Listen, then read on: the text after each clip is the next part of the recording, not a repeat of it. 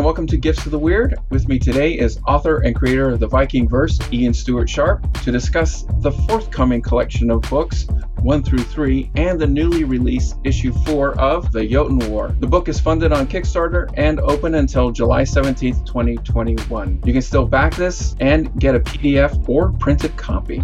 Ian likes to imagine he is descended from Guthrum, king of the East Angles, although DNA tests and a deep disdain, disdain for camping suggest otherwise. He is the author of two novels set in the alternate Viking verse, The Allfather Paradox and Loki's Wager. As a child, he discovered his love of books, sci-fi and sagas, devouring the works of famous authors alongside Snorri Sturluson and Sigvat the Skald. He once won a prize at school for outstanding progress and chose a dictionary as his reward, secretly wishing it had been an Old Norse phrase book. Took him 30 years, but he has finally released his dream. Ian, welcome to Gifts of the Wyrd. I'm thrilled to have you with me. Thank you very much for having me. That bio sounds uh, very impressive. Yes, I'm, I'm particularly averse to camping. So I wouldn't, in reality, make much of a, a good Viking stomping through the, the fens and fjords because I, I don't think I could stand to have my feet wet.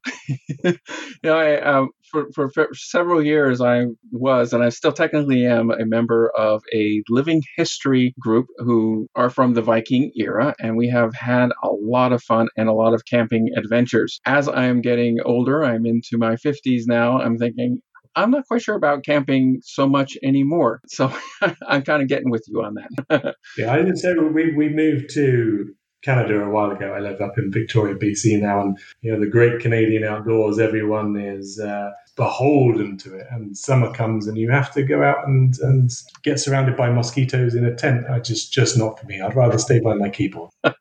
I understand. It does have its wonderful experiences as well. So, Ian, tell me how. Uh, tell us how did how you got into Norse mythology. How did that attract you as I imagine a child? And what kind of books were you reading or what came across your hands as a as a kid that interested you in in Norse mythology? Yeah, so as that bio talks about, I was uh, brought up in a place called East Anglia, which, if you look at a map of England, is the kind of bump on the uh, right hand side that's closest to Scandinavia, uh, and certainly the place where uh, all of the uh, you know the Great Heathen Army first descended. Um, so 865 or thereabouts, the sons of Ragnar turn up on on English shores to avenge their father, the old boar, and uh, they start in East Anglia, and and then having overrun the country and tussled with King Alfred, by the 10, 15 years later, the Danelaw was set up, and King Guthrum uh, sets up his uh, part of the Danelaw uh, in East Anglia, and he's he's then mm-hmm. king of the East Angle. So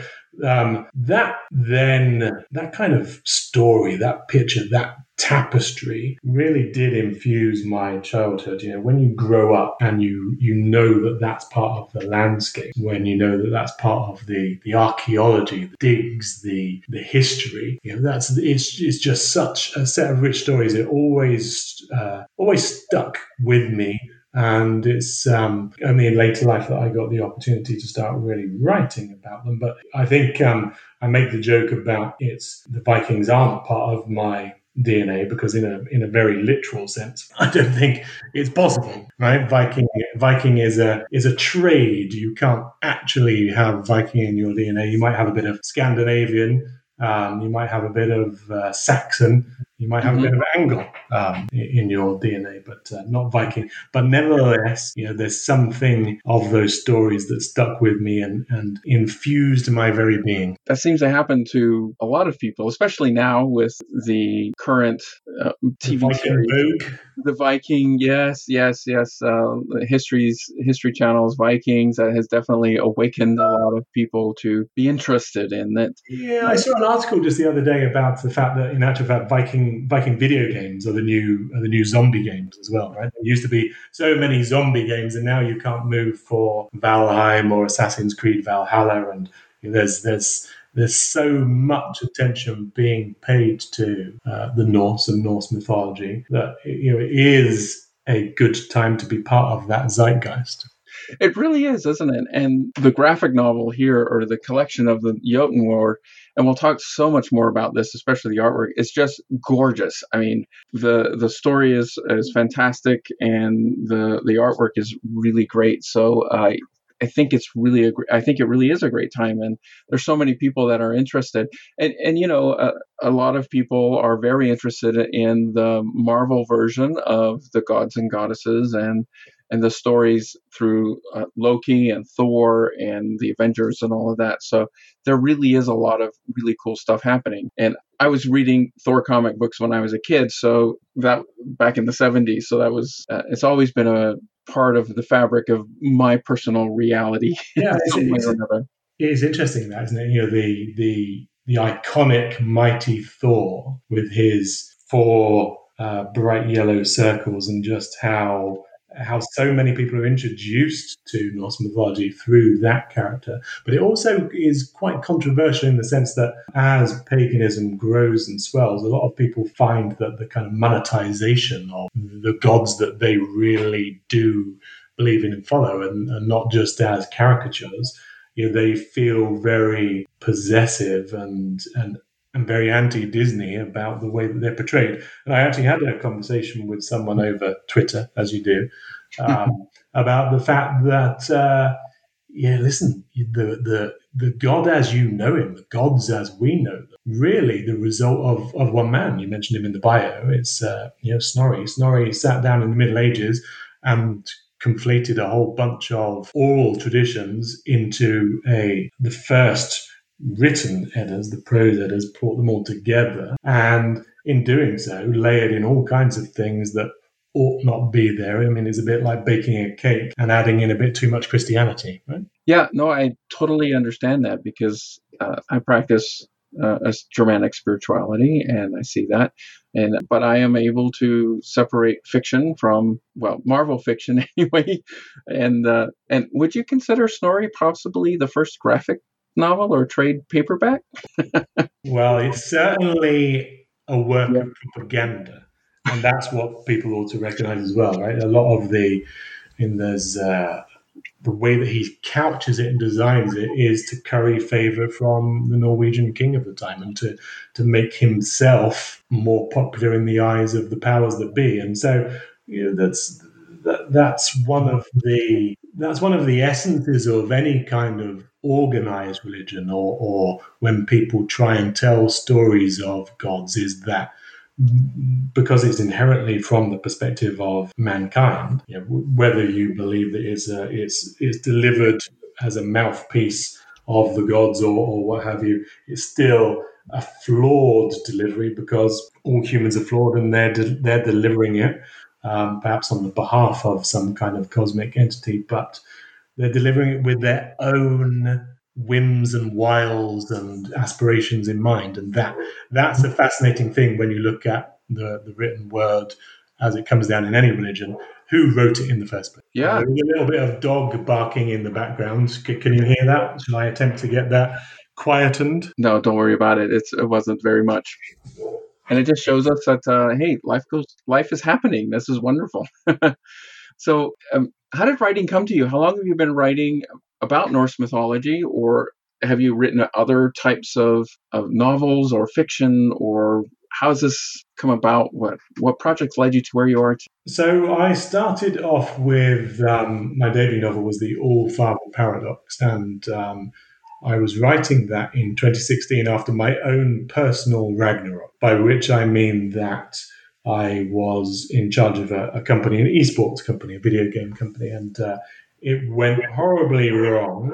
I was I was given six months pay, uh, and I thought, you know what I'm going to do with my six months pay is I'm going to write that that book that was inside me. Uh, everyone's meant to have a book inside them. I'm not necessarily sure it's a, a, good thing to try and squeeze it out. You know, it's a it, it, writing a book is uh, is a bit like running a marathon whilst constipated, right? It's not uh, not necessarily a fun thing to do, but I set myself that goal while I had the income coming in, and and and it really was born of an era when Brexit had just happened, Trump was elected, and you know, without getting into the politics, you know, that that combined with my own personal circumstances seemed to be a bit of a nadir. And so, you know, I, I, was I was looking at all of that chaos, and and then I was yeah, I was perhaps playing a few too many video games, games like Civilization, uh, games like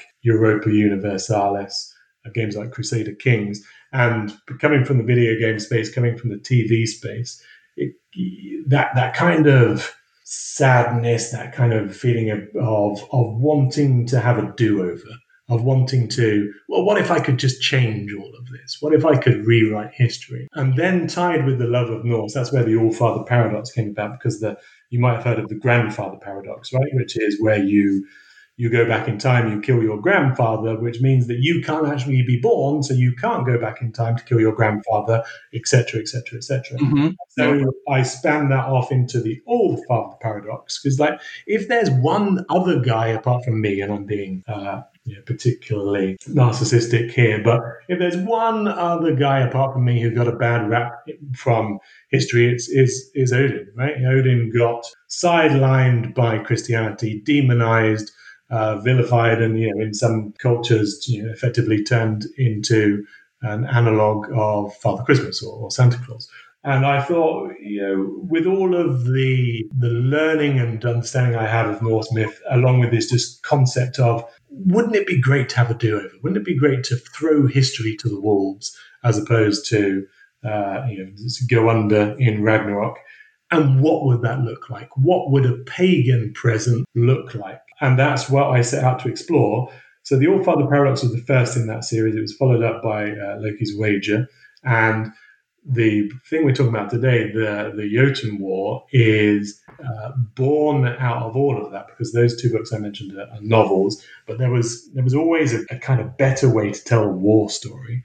Um, and I really felt, again, as a TV producer, and understanding what would be in the frame of each picture, that a comic would be able to do justice to it better than the written word could, or at least my written word could. So we came up with the Jotun War as a way of telling a an, a portion of that history, a, a, part of that story that's in the novels. It's standalone, um, but it does feed into the, the, kind of novels and what I call the Viking verse uh, as a whole. That's really cool. So let me ask you, if you can tell us, is there is this come before the paradox or the Loki's wager, or how does this fit within the other two books? Uh, should someone read? Should we read something before this, or is this kind of like something that would be good to read before? Yeah, so so I did design it to be standalone, so that it tells a discrete war story. But there's a couple of things to, to bear in mind. The the essence of Norse mythology is it is cyclical mm-hmm. uh, in that there's always a rebirth. There's always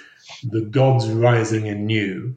And that's one of the things about the Norse character, right? You, you, the Vikings weren't perhaps afraid of hell or aspiring to heaven in the same ways that um, most of the Abrahamistic religions are because it was you know, things were preordained. You rose to meet your fate. Your your life was laid out at birth by the Norns, and that's you know when you got to the end of your rope. Well, best to do it in the in the best way possible. Best to meet your makers, I suppose, in the, with your head held high. So there's also this notion, you know, uh, of the, the, the Norse didn't have really a soul. They had things that are analogous to it, you know, the, the Hamingja, uh, which is a kind of form of ancestral luck. They had the Fylgja, which is a, a, a, follower, and I'm sure that your you and your listeners know all of this can, can can reference it. But one of the things with those parts of the self is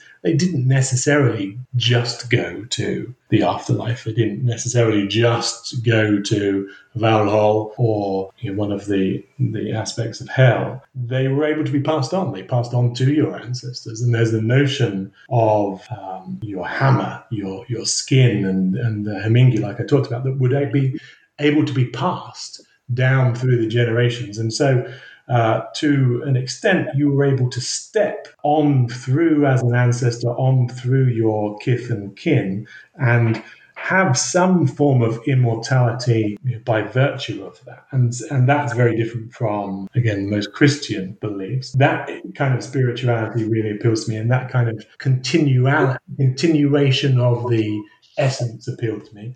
And so that's this is a long way of getting back to your original question, which is what sh- what order should you read things? Everything is a loop, and all the more so with the paradox, right? Because, like I said, if the All Father goes back in time and resets time, then it comes to a point where time diverges, the timeline as we know it uh, changes, and you know there's a there's a different path. But the current path by necessity has to exist, and these two loops go alongside each other, a bit like the coils of a DNA helix. Mm-hmm. That's how the paradox is best explained. You could explain it by the kind of Marvel multiverse theory that there's many branching universes, but these entangled, entwined, looping dual histories is the theory that I've uh, opted for, and so you can you can see then how these two things have these points of divergence. My point of divergence starts in about 782. 782 was when Charlemagne, the, the, the father of Europe, Charlemagne the Great, the first of the Holy Roman emperors, when he massacred the Saxons and forced the Danes to remain behind the Danevirk, their great earthen ramparts. Had he not done so, or had the tides of war changed, then the Germanic religion uh, that, that the Saxons and the Angles and the Norse all tended to gravitate towards, that might have persisted. And Christianity's growth and expansion into the East, into Germany, uh, into you know, Russia, etc., uh, the Rus, as the North called it, that might have been stillborn. And so that's the point of divergence where in my novels things change and Christianity doesn't become this rampant crusading force, but rather it meets the shield wall of the Norse. And in actual fact, paganism turns the tide, uh, and Charlemagne's heirs collapse. The Holy Roman Empire never comes to fruition. There, there is no crowning in uh, Rome of uh, a, a, new Caesar. Uh, and in actual fact, then the, the remaining power uh, over in the east uh, set in what we now call Istanbul, but was once Constantinople, the second Rome uh, that the Norse traded with, that the Norse Varangian Guard became very much part of, that they called Miklagard, the great city that eventually succumbs to the Norse power. And what we have in the novels is then an emergent uh, Norse Europe that then proceeds to expand in the same way as perhaps the British Empire might have done. And certainly you see alternative history things uh, like uh, Leif Erikson, Leif Erikson, who we know um, landed in uh, Vinland, named Markland, etc., and set up the further expeditions and some abortive colonies. Imagine if he had not been the explorer who left Iceland with a small crew looking for timber, but imagine he had the backing of a whole Norse proto empire at his back and what the colonization of what we now call America and Canada might have looked like if there are more resources behind them. So those are the kind of things that the novels explore. And the Jotun War then fast forward to the equivalent of our Russian Revolution, to the equivalent of our World War One and Two. That is set in that epoch uh, where the Norse empire has expanded in a very different way to our current timeline because they, the, you know, unlike the Christians, they don't necessarily burn scientists as heretics and, you know, they embrace what we now call as witchcraft. And so there is a very, there is a culture in the modern pagan age that is born of the same exploration and technical innovation that created the longship that created the first lenses for for telescopes that embraced uh, Arabic number reckoning and cartography. And the present pagan world that I describe in the Jotun War is a world that's that's able to have expanded into the nine home worlds of Norse mythology. And I'll stop there just to just to allow you to ask another question and not just bang on ad infinitum. No, that was really fascinating and really interesting because when I was reading the Jotun War, I felt like it was standalone, but then again, I always it, it did feel like it was part of something bigger as well. I felt like there was something else that I, I could understand everything that was going on, but I still felt like I need there's something else to this part of the story. So that was really interesting, and it kind of like now I really want to read the other books to figure out how it all integrates. So I thought it was really cool going through the story and interacting with the, the, the, characters that we had and following them along. I really felt like a part of that team there, even though I didn't have the whole world built for me. I didn't think I needed it. I think you did a great job of dropping us into this part of the story. We wake up, I mean, first page, and this isn't a spoiler, but just wakes up with the main character laying there, opening his eyes, blood everywhere, and dead people. And it's like, okay, I'm right in the middle of something. Yeah, and that was the you know I talked a lot about Ragnarok, right? And I wanted to I wanted to convey war in a in a very clear and visceral way, and, and again you can do that in a comic in a, in a way that's difficult to do uh, on on the written page, and it is meant to tell its own discrete story. But but the Viking verse as a whole, it was just such a fascinating joy to explore to take all of these concepts uh, concepts that perhaps some people don't necessarily understand fully or embrace and, and bring them to life to, to give new guises to the gods in the same ways that Stan Lee gave uh, new guises to them, right? But, but to try and do it with authenticity and reverence and at least um, some passing, passing interest in the the history and the language because I think that that's important as well. And that and then that leads me on to the the uh, latest book in the kind of Viking verse family, which is Old Norse for Modern Times. What's just struck me as I was writing this is how how influential Norse is, not just in terms of history, but in terms of the language. I mean, it's the Germanic languages are also intertwined. That words like you know, skull and stake and knife and you know, all of those are pretty much Old Norse words or the English versions of them. You know, names as well, classic names like Robert and Richard are just Old Norse in origin. And, and I started having some great fun when I was writing the books, paring back names to their Old Norse equivalent. Things like, you know, there's an analog for um, Albert Einstein. Albert Einstein's name in Old Norse. I mean, he was he was originally German, right? So it's it's not too hard to pare it back and Norsify it, and he just becomes uh, Albrecht Einstein. You can do that with with most names, apart from ones that are more of a more typically Christian or Jewish descent and from the Middle East. But most English names have a kind of Germanic origin, and so when you start to to bring them back and strip them back to their original origins. You know, Richard would become Reichard, mm-hmm. and when you when you pull them back to that, it was just all, all of that helped me immerse myself in the world because the names uh, become the universe. And so, Old Norse for Modern Times came from the realization that hell, there's all kinds of fun things that you can say here. You know, I can, I can I can come up with the equivalent of have you had a COVID test or these are not the droids you're looking for, or or you know, or, or you know, a, a, Loki phrase, you know, I'm born of glorious purpose, all of those kind of things, and they have a, a perfectly valid way of saying it in Old Norse. Old Norse people forget that the Vikings are not just this warrior race race of conquerors, but they're a race of poets. They're a race of craftsmen. They're a race of people who, who bandied insults as an art form.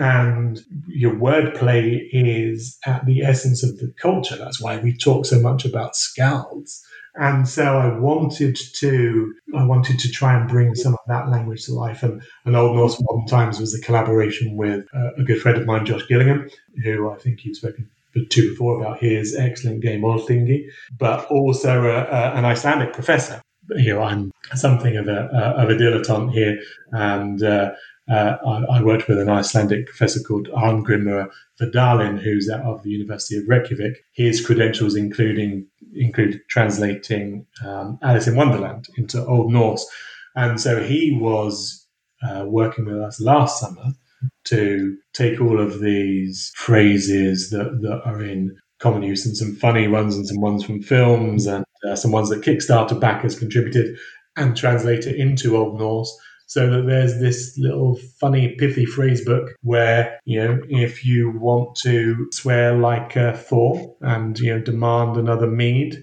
then uh, you can do so in Old Norse. That sounds great. It sounds like a great companion to the Viking verse for sure. And just for fun, people spend a lot of time learning um, Klingon. Why not learn um, Old Norse in the Viking verse, right? Exactly, exactly. I mean, I think uh, I've, I've had that a, a, couple of times, and you know, role players as well, right? Role players who are who've got a kind of Vikings character reenactors who want to add some extra authenticity. You know, if you want to uh, command people to raise spears or uh, or tell people not to bark on your lawn, you know, all of those things sound better in Old Norse. they certainly would. But you know, I want to talk about your artists. I mean, we'll be getting around to some of the other things as well. But I, um, so we have the the Jotun War is a collection of uh, the first three issues of the Jotun War and the fourth issue, which will be released as part of this and as a separate issue as well for those who have collected them as singles or in the comics world they're called floppies. So you've worked with two artists on this uh, devmalia pramanik and Geir Kurti and i just wanted to uh, give them some credit because uh, they did some amazing they both have done amazing work on this to bring the vision to life. And we'll talk about you working with them if you don't mind but i want to give a little bit about each of one of them. So devmalia devmalia uh, pramanik is a comic artist based in india who by his own words, loves comics and arts in every form. He usually works in pencil and ink mediums. And you can find his artwork on DeviantArt and has done projects for Boom Studios as well as Outland Entertainment. So Devmalia did the first three issues, and Geir Kurti is doing the has done the fourth. He is a comic book artist and illustrator based in Buenos Aires, Argentina. He's a frequent collaborator of Terminus, a comic magazine published in his in his country and does illustration work for Outland Outland Entertainment, Goodman Games, and Gallant Knight Games. So you had some really amazing artists here. How did they come to you? Did you select them? Did Outland pair you? Did they say, "Hey, I see you're working on this project. I'm I'm interested." How did how did this kind of this pairing kind of come about for the artwork? Yeah, so Outland Entertainment as the publisher, um, Jeremy there, who's the the boss, he would kind of line up artists and say, here's their portfolio. What do you think? Does this match the right style? Now, in Dev's um, case, you know, we we had this kind of instant connection where all, all of us, all of us felt, ah, his style is going to be great for this. And so we began that collaboration uh, for the first three episodes. Now, challenge with uh, someone like Dev and their level of talent is you know, they've they've they're so in demand, right? And so whilst we did those first three editions in relatively short order, I think they're over the, the space of a year. We got all three of those kickstarted. By the time the third one was out, you know, Dev had all kinds of things. He's now working on the June, and so yeah, onto onto great things. Now that's not to say that Geir isn't isn't great, um, you know, but in between, there was a little bit of a hiatus because this thing called COVID came along. And, you know, not to say that my suffering is in any way comparable to you know, all of the millions of people who've suffered, uh, you know, lost loved ones or, or chronic ill health. Um, but it was very disruptive to the just getting the comic out. Getting the comic out. The issue three was a nightmare to get out just because the post stopped. Mm-hmm. We we wrapped. I was trying to post it to everyone, and uh, people would say, "Well, where is it?" And I said, "Well, I posted two months ago." Um, you know, such was the the vagaries of the pandemic. I think eventually everyone got it, but it was uh, it was challenging to deliver three to Kickstarter backers. And then you know, Dev got busy, and so we tried to bring on board other artists as as as an alternate. And there's also a kind of a bit of a natural break point. Your issues one to three do tell, again, without giving it away, there's there's a, a continuum there, and then issue four acts as a bit of a coda that kind of tells the the end of the story, but it's set a few years later um, and on a different one of the nine homeworlds. So that was where we, we tried a couple of different artists, and then COVID got in the way of that and interrupted their work schedules and made them, uh, gave them ill health and retarded their ability to deliver on time. And uh, and then Valiant jumped into the the hot seat as late as this January, and we looked at a bunch of people, but he was the one that was able to both take what Dev had done before and not only kind of capture the spirit of it, but but also you know enhance it in some way, right? Give it it's it's similar, but also a new spin. It, it's it's the same characters, but in a in a different light. And I find that fascinating in itself, right? Because the characters start off in my head as as one thing, and they're on the they, when I convey them to the artist, it's here's a paragraph. Make something of this paragraph, and you know, you might give them some reference material, but no one has no one has uh, has created this Vikingverse, this this this pagan present and Norse future before, and so you're relying on them to to get on the same wavelength of you and be able to to deliver something that is compelling, um, that that is the best approximation of what's in your mind's eye. And I think both of them did an admirable uh, job of that. You know, and it, and as we come up with other projects in the Vikingverse, you know, we're we're in the process now of putting together a role playing game and the ability to draw on that art and to have uh, Geir do more, you know, is just I want to say a godsend, but perhaps I should say God's send. I really like how they incorporated elements that we associate with Viking era and keeping it brought into the future to where we are now. And so it kind of kept a nice consistency or a nice link across the the time span and, and through the the war and through all of the things that go on. So I, I really love the artwork. I am an observant person, but I was so excited to just get into this. I just started reading and I didn't realize that the artist had switched. I thought it was Geir Kurdi throughout the whole book. And then when I got to chapter four, I was like, this is a very different art style. It reminds me of the old comic book artist from Marvel and DC named Steve Ditko, who helped create uh, Spider Man. He created the look of Spider Man. And Steve Ditko is very much what Geir Kurdi's artwork sort of reminds me of. It's in that style. And I was and I was like, this is this is a very different style. But it wasn't it definitely, as you said, it continued it through and and gave it a very nice slightly change of visual so that it, it represented this chapter and I, I, really liked it, and it was a great job. I, I yeah, the, the, way that I described it to you know to him in the briefing was imagine episodes one to three, issues one to three are kind of the equivalent of World War Two. This last one is is a Korea or is a Vietnam. It's uh, it, it's I think that that the way describing it like that just helps you you know you can just imagine in your mind's eye the kind of world war ii posters and uncle sam and all of that stuff. And then by the time korea and vietnam rolled around the, the world was different. It was a matter of decades but styles move on and that's what i wanted to do you know. So there's a there's a an evolution as opposed to a complete change. Right yeah no and it's and it's a great one and it feels organic.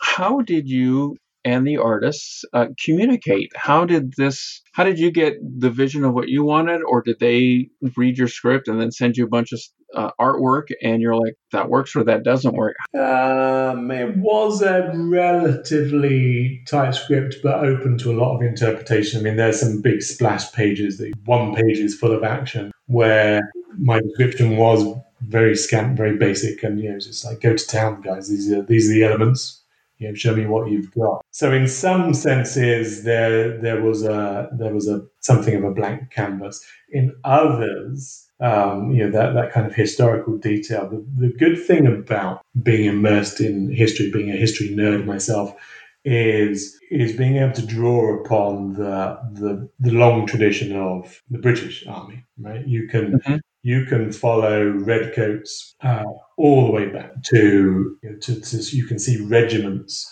uh, that go all the way back. And, and sometimes they're reformed, but there's elements that make it across in forms of things like coat of arms. And so that's what I wanted to do as well, because the Vikingverse really is telling this history of this civilization. It just so happens that the main protagonist, uh, whose name is is Gest, and I can talk about him in a bit more detail um, in a mo, but he is uh, a very long-lived soldier, and he has witnessed all of these Norse battles going back to uh, you know the sons of Ragnar and and even slightly further back. And so he comes with him with all of these scars and badges and trophies and uh, and and then things evolve because you know he starts off with swords and spears and then by the model age he's, he's you know, he wields rifles and and other um, you know sonic weapons at one point. And the world has very much changed and he is this almost static almost unmoving character within it that that that is uh, a relic brought to life you know a, a, a, a, walking paragon of the of the ancient age. And that's uh, that because he has seen it all and been there and done that he, you know, he was he was around at the fall of Miklagard, you know, and he then puts the war into context in the sense that these guys have always been at war. These guys have always been fighting their demons. But that's the key thing in a world stripped of Christianity. There aren't really devils and demons.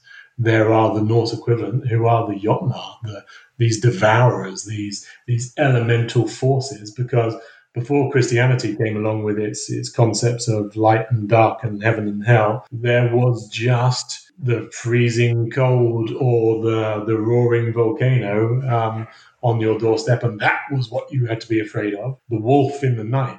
You didn't have time to be as uh, existential as to worry about, um, you know, whether you had been good enough for your soul to go to heaven. You just had to survive against just the sheer awfulness of nature. And that's what the Jotnar, which is the plural of Jotun, represent in the pagan present, in the war as described. We, because this is a kind of analog to World War II.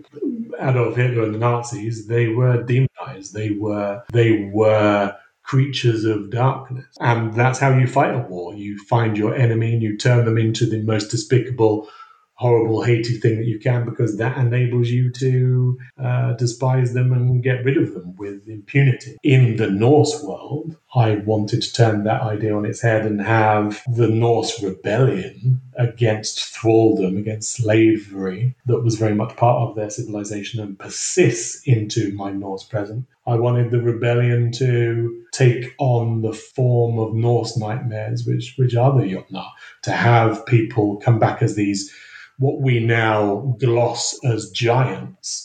Um, not you know, giants is actually more of a French word, géant, and uh, uh, the notion that these creatures were just gigantic monstrosities was not part of Norse mythology. Some of them were, but some of them were were, were beautiful. And again, as you know, some of them sired the gods themselves. Gareth and Skadi.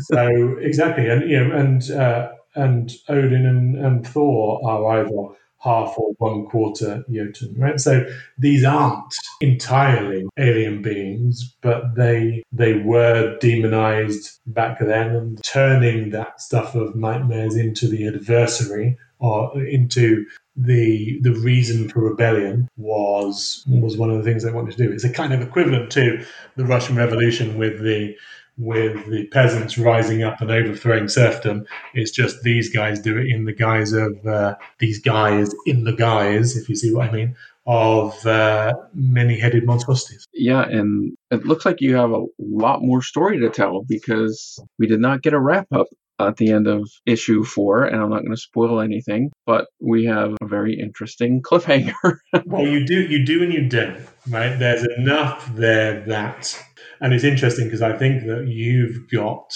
a version where it, there's an amendment to come to the last panel because the, the very last page has got a couple of edits that have gone into it, which perhaps make things a bit more clear. And certainly by the time, you know, as you are a kind Kickstarter backer, by the time you get your final versions, you'll you'll see a bit more of how that foreshadowing happens. But it does, while it does conclude, it is slightly cyclical and it is also then an enticement to delve into the more complex uh, and certainly longer All Father Paradox and then uh, Loki's Wager from there because those novels do take the universe further, do tell the, the more chapters from the the whole history.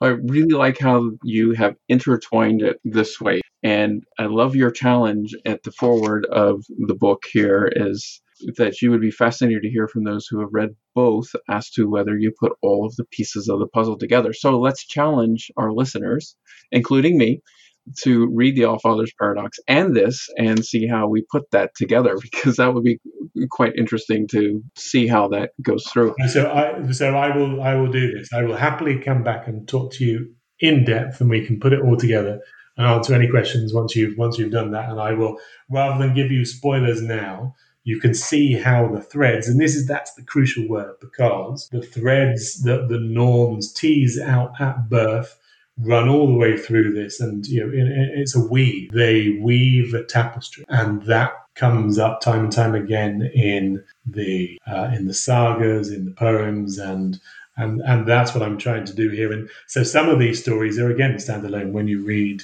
uh, if you get to Loki's Wager, you'll see an alternate telling of the Mongol invasion of Europe. And in our history, the Mongols plow through Russia, uh, or at least the, the, the, Russian states, the proto-Russian states, and they put them under what's called the Tatar yoke for many centuries until eventually the Russians shrug it off uh, and reclaim their territory. But there is a famous, you know, the, the, the whole of the Kievan Rus and what the Norse called Kurnagard, the, the city that we now call Kiev, that was once a, you know, a, a, bastion of the of the East, a, a shining jewel of the uh, Orthodox Church, and it was completely destroyed by the Mongols. Now, again, if you know your history, you know that all of those Russian, what we now are known as Russian cities, some academics believe were founded by the Norse. And certainly uh, kings like Vladimir, in the Old Norse, it would be Valdemar. Uh, they, they intermarried with the kings and queens of uh, Sweden and Norway, and they sent their troops to pay homage to the emperor in Miklagard in Constantinople.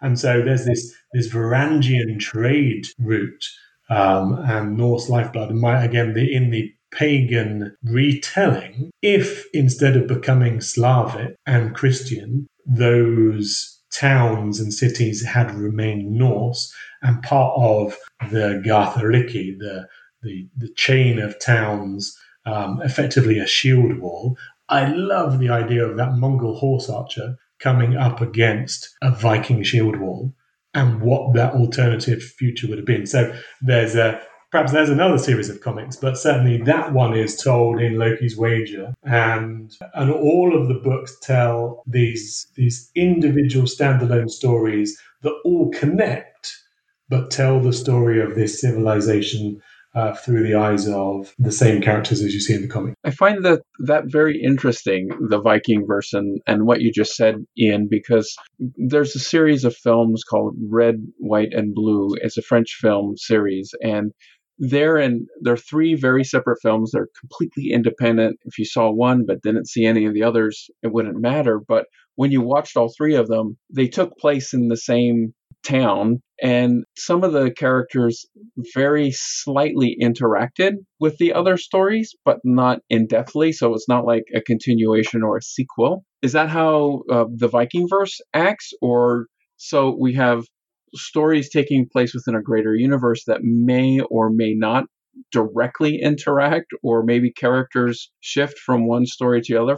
No, no, no. I think it's I think it's fair enough, and I think you've hit the nail on the head. My literary equivalent was uh, Cloud Atlas by David Mitchell, um, which has got a series of related stories that are often linked by uh, something as simple as a mention in a diary or uh, an artifact that's in one that is then in the other story. It tells this span of time, sometimes with the most tenuous of links, but then in, when you kind of when you tie that tapestry all together, then you ah, I see. And it sounds very similar. I haven't seen the films that you mentioned, I've heard of them, but sounds very similar to what you're describing. So generally speaking, look, I mean, it's not too much of a spoiler to say that uh, Odin is a, is a master of Seidr. He's a master of shape changing. He is a he is the archetypal sorcerer, right? He's he's perhaps the model for Gandalf. Um, and so, in that sense, if you look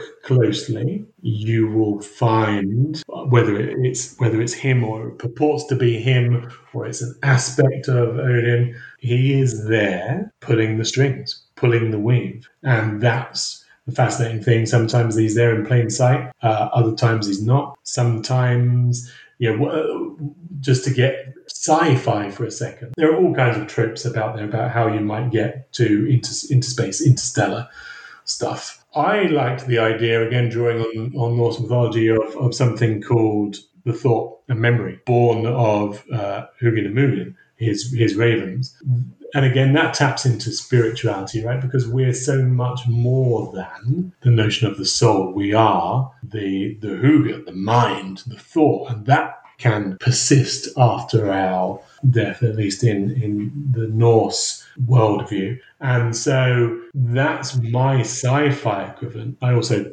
toy around with the notion of the world tree, and Yggdrasil becomes a central pillar in the way that the Norse cosmology is all organized. But that thought and memory drive replacing, you know, hyperdrive or or whatever you know Star Trek uses uh, I thought was a neat way of doing it. It's much more in keeping with the the Norse worldview. You you are able to project your mind and travel. Uh, it happens all the time in the sagas. Why not just transfer that into a scientific present where it's understood?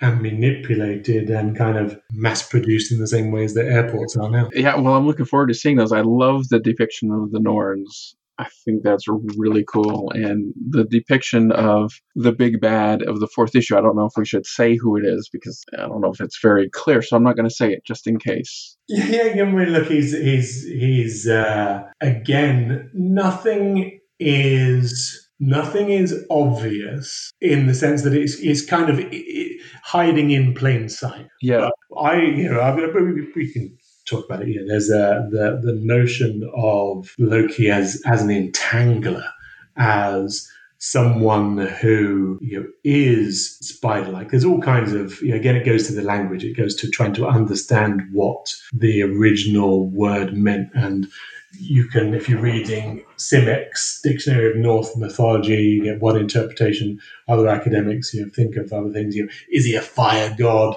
Is he a trickster god? Is he linked to you know the the, the mythology of the you know of North America and the, the First Nations or the, the Native Americans and their trickster gods? Is there a commonality that has come through the circumpolar shamanism and the and the Finnic uh, beliefs uh, and and shamans and their notions of spells like Gand. So there's there's there's all of this commonality that just comes from myth because myth is a blueprint for how we understand the world.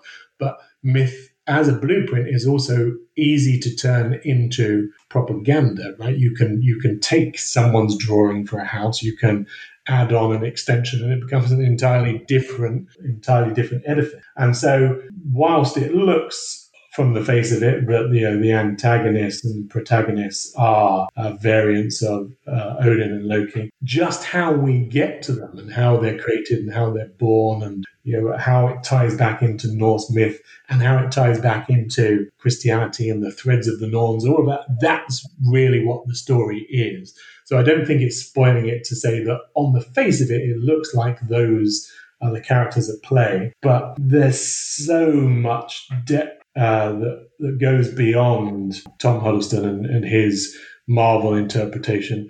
You know, that's gloriously fun, but Yes, it is. Just unpicking the twine, unpicking the threads. That's that's the exercise. And so, you know, these books aren't for the aren't for the faint-hearted. You know, there's a cover quote I got that the the All Father paradox, for example, is a bit like Gaiman's American Gods meets Doctor Who, which is a British TV series about time travel, and they are they are for people who have a reverence for Norse mythology and understand it because I don't waste much time trying to explain things, and neither do I have the the kind of simplistic version of Norse mythology that often gets trotted out, where you know it's all black and white, and hell is this woman with one blue side and you know one white side. It's just just just not the case. You know, Fen- Fenris and and Skoll and Garm, the the various wolves, you know, they're probably all the same thing. And to try and make it black and white is to misunderstand Snorri Sturluson's overzealous interpretation of the old myths. So, know, what I'm saying there is is they are a read for people who really do want to immerse themselves in Norse myth or who are already. Do you have things sort of plotted out into the future, or are the stories kind of revealing themselves to you as you go along? Yeah, that's a good question. The the the the, the open war was was was relatively easy because I'd written the All Father Paradox. I knew where the open war was going to go, and that box it was compartmentalized. And All Father Paradox, if you read it, it you know, it, it, it, ends. You know, it, it wasn't that I set out to write a myriad of these books. You know, I thought this is a good story. This and it and it ends in the same way as the Ragnarok ends. But that's the joy of it is that you know, like I said, it's cyclical. And and then I just love the notion that paganism got polluted by Christianity. You know, you've got all of Snorri talking about this rebirth and light angels and you know, Ljosalfar and Alfar and conflating all of the spirits with their Christian equivalents, and you know, and and things like the Alfar getting shrunk into the fairies at the end of your garden, or getting turned into Tolkien's pointy pointy-eared arrow uh, wielders. You know, that's what that's not what Norse mythology was, and trying to strip that back in the same way as I try and strip back the language to remove the Latin influence, to remove because there's no more Mother Church, to remove the French influence because the Normans didn't become you know, the, the standard bearers for Christianity in this in this universe. So you try and pare it all back, you pare it back to the original myth, the original language, and then you build from there. And so there's all kinds of building blocks there. And so while I did start with something that was relatively discreet, and I did think, oh my God, I've painted myself into a corner because you know the world has ended and you know that's that's uh, there's a hint of rebirth, but how do I get out of this? It is is all there. You know, every all the Christian parables, all the Norse myths, they're all about second chances. They're all about uh, rebirth, the Renaissance or Renaissance, as you might say in your part of the world. Uh, you know, is is a, means rebirth, and it came partly about because when the Turks sacked in 1453 Constantinople, uh, all of this Greek knowledge went into the West. And uh, and then suddenly, you know, the and the and the Greek and Arabic knowledge that was part of the Byzantine uh, libraries that goes into the West. So if the Norse had 200, 300 years earlier beat the Turks to it and taken over Miklagard and taken over all of that Roman and Greek and Arabic knowledge, then they would have taken their propensity to, you know, embrace far flung climes and new horizons and new knowledge and, and be fearless about it. And they would have had all of that knowledge in advance of the Turks and in advance of the Muslim world. And uh, so, oh my God, I mean, there's so many things you can tell. There's so many bits of history you can go, oh my God, if the Norse had done that, you know, what, what would the Norse version of a internal combustion engine be, given that trees were inherently sacred? Mm-hmm. Right? They're not. They're not going to be. Uh, or at least my conceit is they're not going to be particularly interested in chopping down all the old growth in the world for the purposes of, of powering vehicles, especially when you've got these notions of you know, thought and memory drive and a, just a different outlook on the universe. You're not obsessed with your soul and going to heaven. You're not obsessed with making everyone into a Christian and going around and converting them at the point of swords, or you know, in the case of Canada, as you we now have, you know, all of the schools where they grab children forcibly converted them and, and taught them all kinds of uh, abhorrent Catholic things, and then buried the buried half of them in mass graves. I mean, how appalling is organized religion? I think we might have been better off had we had a more natural, uh, nature, uh, not nature worshipping, but, but just embracing the natural world, understanding the natural world, something that was a bit more spiritual, something that wasn't architected by kings for the purposes of kings staying as kings. Sounds like you have a lot of more stories to tell, and I hope you do. I'm looking forward to seeing some other of our characters are, or people from the mythology, maybe Fenrir would be cool, and Idun, whoever else comes about. I mean, well, it, yeah, Idun is uh, Idun is one you will you will very quickly find. Wonderful! I can't wait to read. Is there anything that you can share about that you want to share about? What's coming up? What are you working on?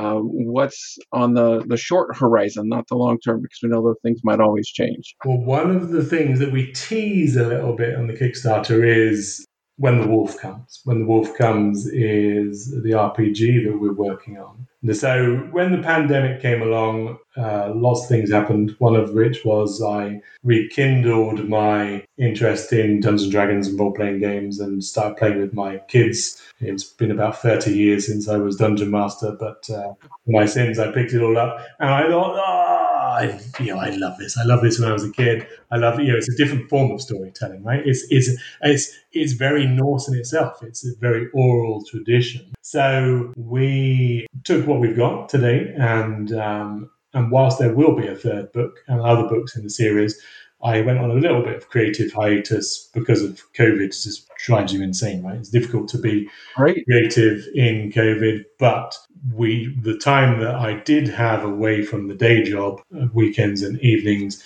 we've been working on When the Wolf Comes, and it's uh, it's a quote actually from Gylfaginning, which is related to Odin, related to Ragnarok, and it he says at one point, you know, about the uh, Einherjar, he says they will seem too they will seem too few when the wolf comes. And I just thought, oh, that is the most poetic thing I've ever heard. You've got these legions of people who uh, have thronged to you throughout history, that these chosen warriors, but they will still seem too few when the wolf comes. And that notion of when the wolf comes, with all of the things that this world has been through, with you know, climate change and all of that, the peril still to come and the pandemic, you know, when the wolf comes, uh, seems to just really conjure the spectre of Ragnarok, but also that notion that you we should, if the inevitable is coming, let's stand and face it in the best possible way.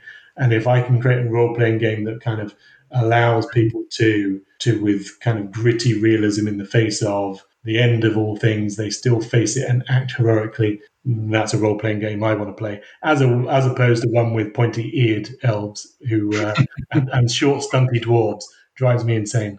It's great. Well, I look forward to seeing that come along and the sharing that as well. Yeah, yeah, and uh, you know, further on down the line, you know, Josh, who spoke to you about all the things, he made that great game, and the Old Norse for Modern Times actually came out of a playtest session from All Thingy we, we were talking. Oh, about. did it? Oh.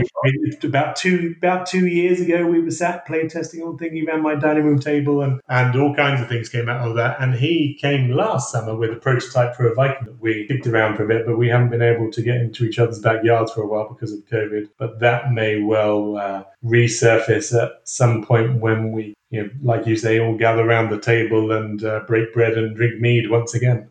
Well, I appreciate you taking the time with me. I'm going to have links to the Kickstarter because I'm going to get this out as quickly as I can. Uh, as I mentioned earlier, it closes on July 17th. It is fully funded. So that's great. Congratulations. That's awesome. Thank you. Yeah, they, they, it's, it's in a weird state right now with the nature of Kickstarter things. The first two weeks fly by and gets funded. Week three and most of week four is this this um, moribund uh, wasteland, and then suddenly for a few days it all goes crazy again. So thank you so much for joining us, Ian, and I will look forward to talking with you again, and hopefully maybe we could talk get together and talk about All Father Paradox and Loki's Wagers as a separate episode, and just to chat it up and see what else is going on. Thank you for listening. Please have a look at the show notes for links and, well, notes. Podcast is available from Podbean, iTunes, Spotify, Stitcher, Google Play, and other podcast catchers. Feedback and reviews are greatly appreciated. Please follow me on Instagram and Twitter at, at WyrdGifts1 and on Facebook at, at Gifts of the Wyrd. And email me at giftsofthewyrd.com. Thanks and have a great day.